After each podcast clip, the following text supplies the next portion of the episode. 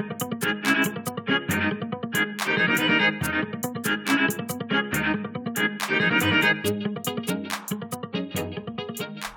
hello, hello, and welcome to A Dose of True Crime, the podcast with a penchant for poison.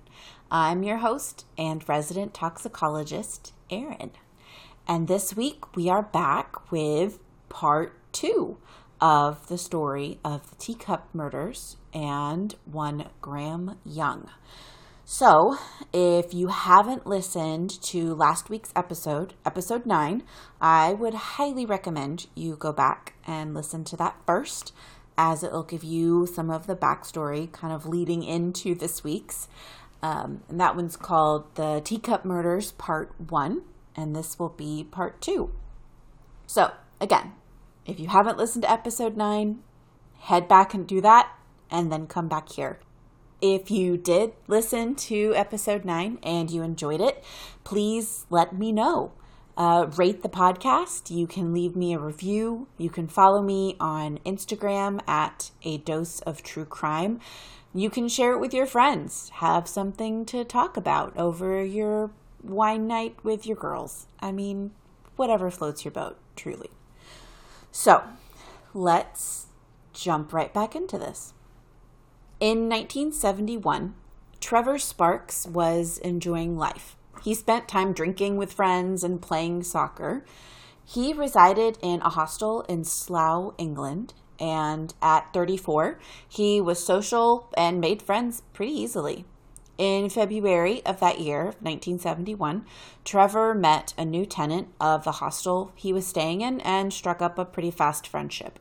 He often met up with his new friend and they would meet in Trevor's room to share a drink or meet out at a local pub. On the 10th of February, Trevor fell violently ill, complete with uncontrollable diarrhea and the feeling of pins and needles in his legs, and severe pain in his groin. He rested and worked on recovering from this bout of illness, and over the next several weeks, he did overall improve, but still experienced sporadic instances of the symptoms popping back up. Doctors that he visited attributed the attacks to several different infections, including kidney infections, a bowel infection, and a urinary tract infection. Earlier in February, in the same month, a local pharmacy recorded an incident where a young man requested a certain drug and was denied. The young man did not have any authorization to procure the drug and was ultimately turned away. This young man, however, would return with a note from a local college stating that the compound antimony was required for qualitative and quantitative analysis. The pharmacy accepted the authorization, and the man left the shop with 25 grams of antimony. The young man in question here was indeed Graham Young, who was recently released from Broadmoor Maximum Security Hospital. He, upon his release, he would spend some time, a couple days, staying with his sister, and then soon relocated. The young man in question here was indeed Graham Young, who on February 4th of that same year had been released from Broadmoor Maximum Security Hospital. Graham would soon relocate to a hostel in Slough, England, and befriend Trevor Sparks, providing drinks and company all the way through Trevor's illness. Within days of being released from Broadmoor, Graham had a new victim. Although surviving and eventually moving away from the hostel, Trevor was never really able to play soccer again. Graham moved on. He eventually landed a job with a local laboratory in Bovingdon that made infrared camera lenses using a thallium bromide iodide solution. The laboratory didn't stock that chemical on site, though, and Graham obviously wanted it he returned to that pharmacy he used earlier to obtain thallium. Graham's role at this laboratory called Hadland Laboratories was as an assistant storekeeper. He would routinely fetch his coworkers' tea mugs and bring them to the storeroom. Each of his coworkers used their own personal tea mug, uh, so you can probably kind of see where this is going. Bob Eagle, Graham's immediate supervisor, was aware of Graham's history with Broadmoor, but not in any specific sense. Graham had fed his new employer a story about having a nervous breakdown after his mother died in a car crash, thus explaining the break in his employment record. Bob was not aware of Graham's prior conviction and subsequent incarceration in Broadmoor. Graham's new coworkers all seemed to be falling victim to what was called the Bovingdon bug, which was kind of a mystery illness that was spreading through everyone. People would experience vomiting, diarrhea, nausea, and abdominal pains. There was lots of theories going on as to what was causing this bug, but ultimately, no one really could pinpoint it. In June of 1971, Bob Eagle fell extremely ill. He missed several days of work and he was able to return after being off for a time, but upon coming back to work, he fell ill again and was hospitalized. The gastrointestinal upset he was experiencing progressed to intense back pain and tingling in his hands and his feet, leading to a loss of sensation altogether. Eventually, Bob became paralyzed. Graham was a seemingly devoted employee and regularly checked in on Bob by calling the hospital and asking for progress updates. Bob eventually succumbed to his illness on July 7, 1971. An autopsy showed signs of polyneuritis, which is a condition where peripheral nerves, like the arms and the legs, lose functionality, leading to numbness, tingling, and eventually paralysis. Seeming to be a caring employee, Graham attended Bob's funeral as the company's representative alongside the managing director, Godfrey Foster. Foster remarked on the strange comments Graham made at the funeral that Bob, an Army veteran who had served during the Battle of Dunkirk, would survive that only to be killed by, quote, a strange virus. Bob's absence and subsequent death did not slow down the mysterious virus at the laboratory. Ron Hewitt fell ill while Bob Eagle was in the hospital. Departing the lab for another job, Ron seemed to recover quickly after his last day. Over the next several months, other employees fell ill, including Diana Smart, David Tilson, and Jethro Batt. Diana, when ill, would miss work and then recover and return. David and Jethro were both hospitalized after ingesting a beverage prepared by Graham. Neither man consumed a large amount of their drink due to the taste of the beverage, too sweet or too strong, but both men fell ill shortly after. David Tilson was given tea prepared by Graham that was overly sweet. A week later, Graham prepared another cup of tea for David, and after drinking it, David lost feeling in his legs and was struggling to breathe. His chest was hurting and his skin was reportedly unbearably sensitive. Even the hospital bedsheet was too heavy for his skin and caused him extreme pain. David also lost all of his hair. He eventually recovered and was released from the hospital, but he was permanently impotent after that bout of illness. Jethro Batt shared a similar experience to David Tilson. Jethro was friendly with Graham and often gave Graham a ride home after work. Jethro also fell ill with the same symptoms as David loss of sensation in his legs, chest pain, and difficulty breathing. He also lost his hair and was unable to have children afterwards. But again, he survived. In October of 1971, now, keep in mind, Graham was released from Broadmoor in February of the same year. so, October, a few months later, another coworker fell ill. Fred Biggs displayed the same symptoms as his coworkers before him, all associated with the Bovingdon bug. He was admitted to the hospital and his condition worsened. He lost the ability to speak and struggled to breathe. His skin would begin to die and peel away. Graham, again, seemed extremely interested in Fred's condition and would phone the hospital and Fred's wife for updates. On November 19th, 1971, Fred Biggs passed away. During all of this, the employees at Hadland's laboratory had noticed that one person seemed immune to the Bovingdon bug. One person never seemed to be ill when everyone else was constantly sick. Additionally, management had discussed the illness with staff and were working through ruling things out. The company physician, Dr. Ian Anderson, held a meeting where he informed the staff that he could rule out heavy metal poisoning along with some others. Graham was extremely outspoken during this meeting, arguing with Dr. Anderson about symptoms of heavy metal poisoning.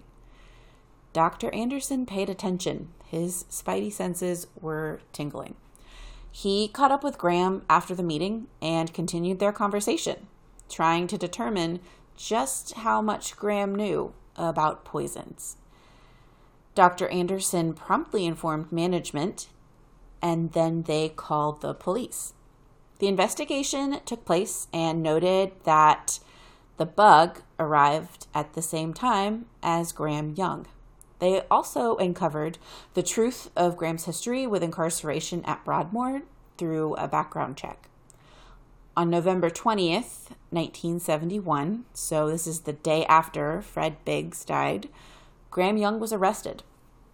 At the time, he was at his aunt's house and had nothing on him that could be linked back to the Bovingdon bug. A search of the room he was renting, however, was a very different story. His room contained a huge amount of toxic substances thallium, antimony, atropine, aconitine, and digitalis.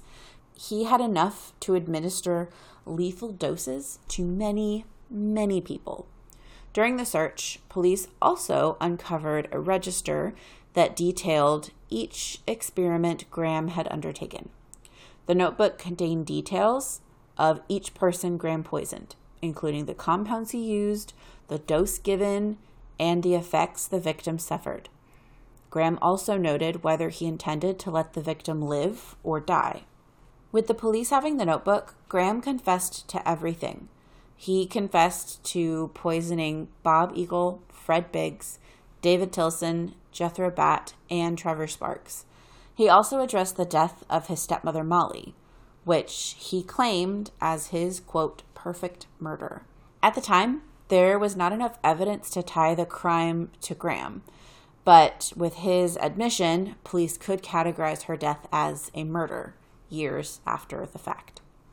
Ultimately, Graham Young was charged with two counts of murder, two counts of attempted murder, four counts of administering poison with intent to injure, and four counts of administering poison with intent to cause grievous bodily harm.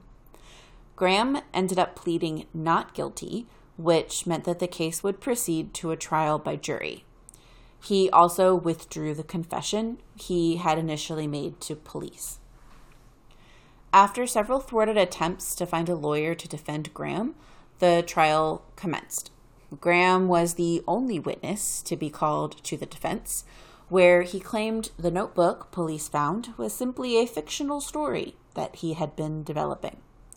At the conclusion of the court case, the jury found Graham Young guilty of two counts of murder for Bob Eagle and Fred Biggs, two counts of attempted murder of David Tilson and Jethro Batt, and two counts of poisoning with intent to injure Diana Smart and Ron Hewitt. He was acquitted on the charges referring to Trevor Sparks and Peter Buck, and he was sentenced to life in prison. Where is Graham Young now, you may ask? In August of 1990, he died of a heart attack in prison at 42 years old. Officials definitely suspect suicide or possibly even murder, as Graham Young did not have a history of cardiac disease. Graham Young's reconviction also triggered an in depth review of the current laws and regulation around the reintroduction of incarcerated individuals categorized as mentally ill. Any patient in a facility would now require two recommendations for release from two separate providers, which is interesting since Graham was not considered mentally ill during his stint at Broadmoor. So, with that, let's jump into the science. We've got a bit to get through.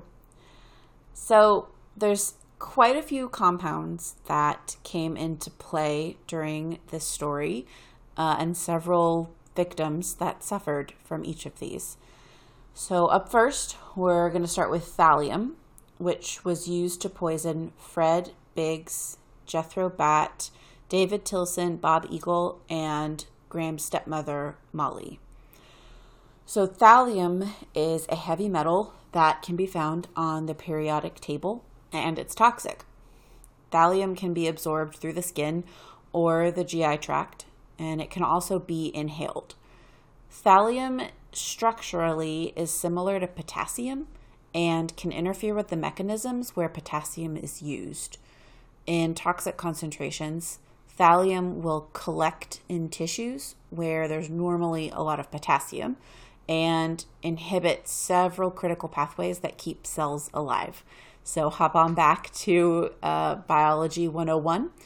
Uh, the Krebs cycle is a big one that's interrupted and that leads to a lack of ATP, which is a big energy source in your cells.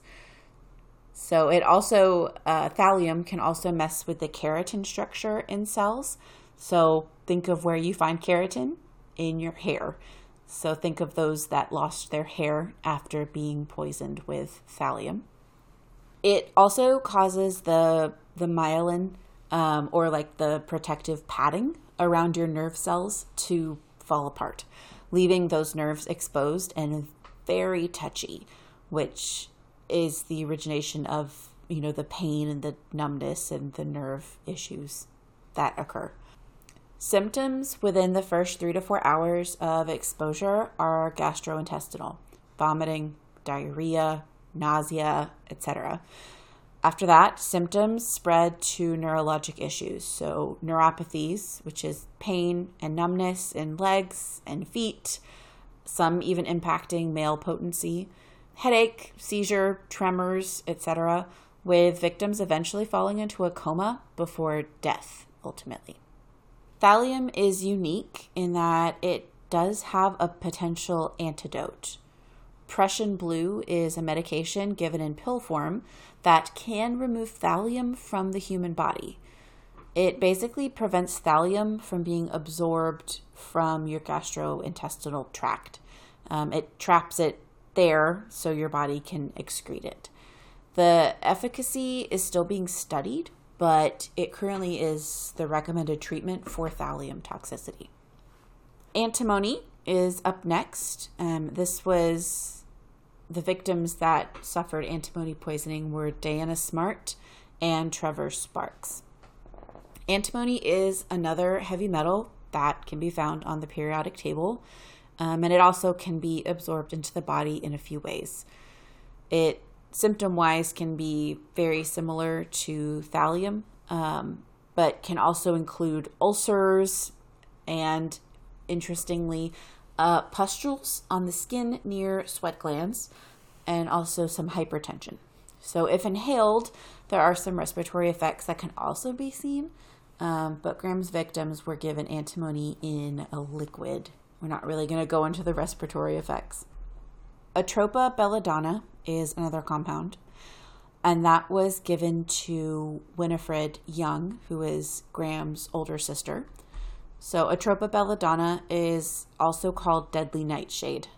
It is the origins of atropine, which is a pretty common medication used in medical settings. And remember, since the dose makes the poison, too much atropine can be deadly. Atropa belladonna is an anticholinergic drug. So that means it kind of works against acetylcholine. And remember, acetylcholine is an important neurotransmitter that's basically a little messenger that helps get signals from the brain to your body to get your muscles to move, all that. Acetylcholine is released from the end of a neuron and it crosses to the nerve to stimulate it. So, atropa belladonna works against that stimulation.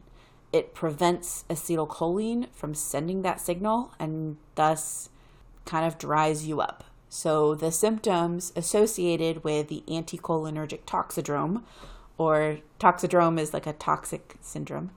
There's a handy saying that goes with it. Uh, and that's mad as a hatter, blind as a bat, dry as a bone, red as a beet, hot as a hare, and the heart runs alone. So, to break that down, mad as a hatter, um, usually with anticholinergic toxicity, you see an altered mental status. So, confusion, restlessness, delirium, agitation. Blind as a bat, uh, we see mydriasis, which is where your pupils are very dilated and can keep you from seeing clearly. Dry as a bone, a lot of your mucosal membranes will be very dry. So, your mouth, a dry mouth, no sweating, urinary retention. So, everything dries up red as a beet. So this talks about the vasodilation. So dilation of your blood vessels, which will decrease your blood pressure, with hyperemia, which is an excess of oxygen in the bloodstream. Hot as a hare, uh, so that's anhidrosis, which is a lack of sweating with temperature elevation, so a fever. And the heart runs alone is tachycardia, so an increased heart rate. So, treatment for atropa belladonna toxicity is really supportive. Making sure breathing is sufficient, fluids are given to help with the blood pressure. Benzodiazepines can be used to calm the neurological symptoms like delirium, agitation, etc. Um, so think back to part one where Graham's sister, Winifred, was trying to catch a bus or a train to work and was instead taken to the hospital when she started hallucinating. Um, and those are pretty, pretty classic signs of the anticholinergic toxidrome. Another compound that was used was cyanide. Cyanide was allegedly used on Graham's inmate from Broadmoor, um, his first, which was the first time he was incarcerated. John Berridge, his form, his co-inmate, co-inmate, John Berridge died, and although Graham fully admitted to killing him, officials did not take him seriously. Because remember, at the time, Graham was 14, he was young. Graham claimed to have extracted cyanide from a laurel bush. So, what's the truth here? Is that even possible? So, a laurel bush, also called a cherry laurel, is part of the Prunus species. This species also includes peaches, cherries, apricots, plums, and nectarines. So think about what all those things have in common. There's a pit. There's a peach pit, a cherry pit, a nectarine pit. They all have pits. But don't freak out. Eating those fruits is not going to give you cyanide poisoning. You're you're safe. Uh, cyanide is a combination of carbon, nitrogen, and hydrogen.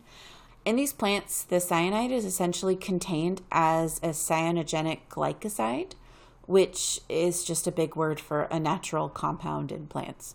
So, when this glycoside is manipulated, so when it's crushed or chewed or frozen or wilted or, I mean, anything, the glycoside can come in contact with other parts of the plant.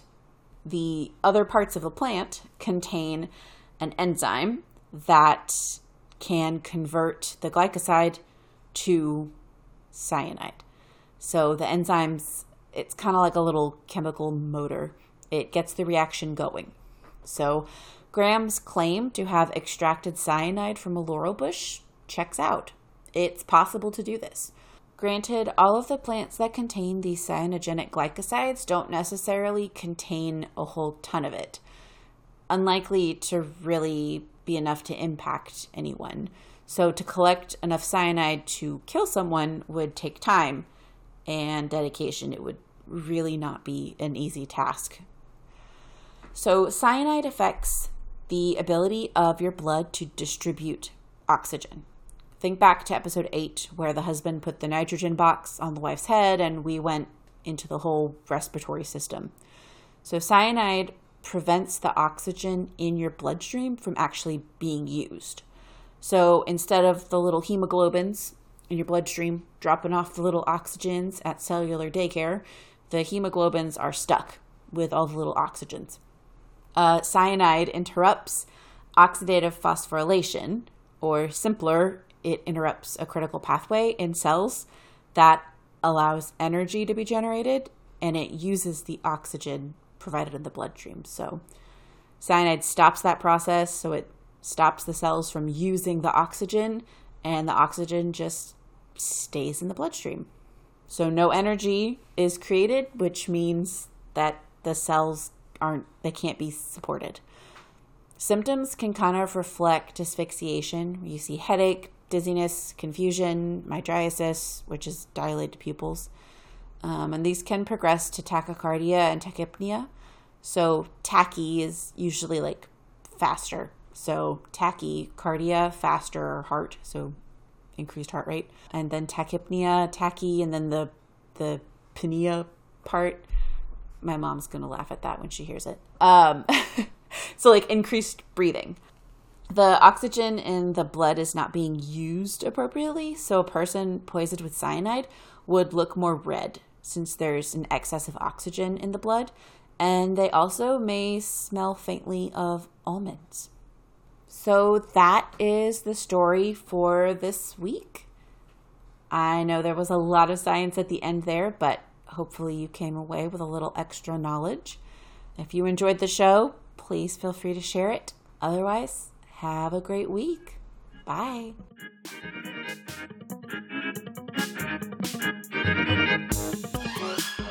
Thank you for listening to this week's episode. To get in touch with the podcast, you can send an email to a dose of true crime at gmail.com.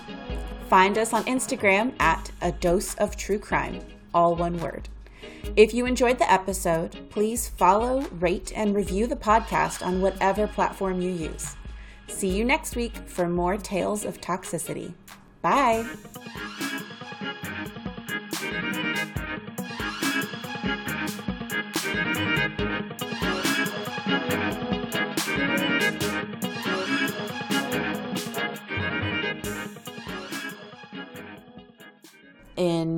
Oh I didn't look up how to pronounce this sloch, sloch, slog. I don't know. Slough, England. I was way off. To the hostel in, oh gosh, I can't say the name of this place. Slough. How did I say it before? Slough. Slough, England. I'm never going to get that. Bonvingdon. But Boving, Bovingdon? Is it Bovingdon? Y'all the this is insane.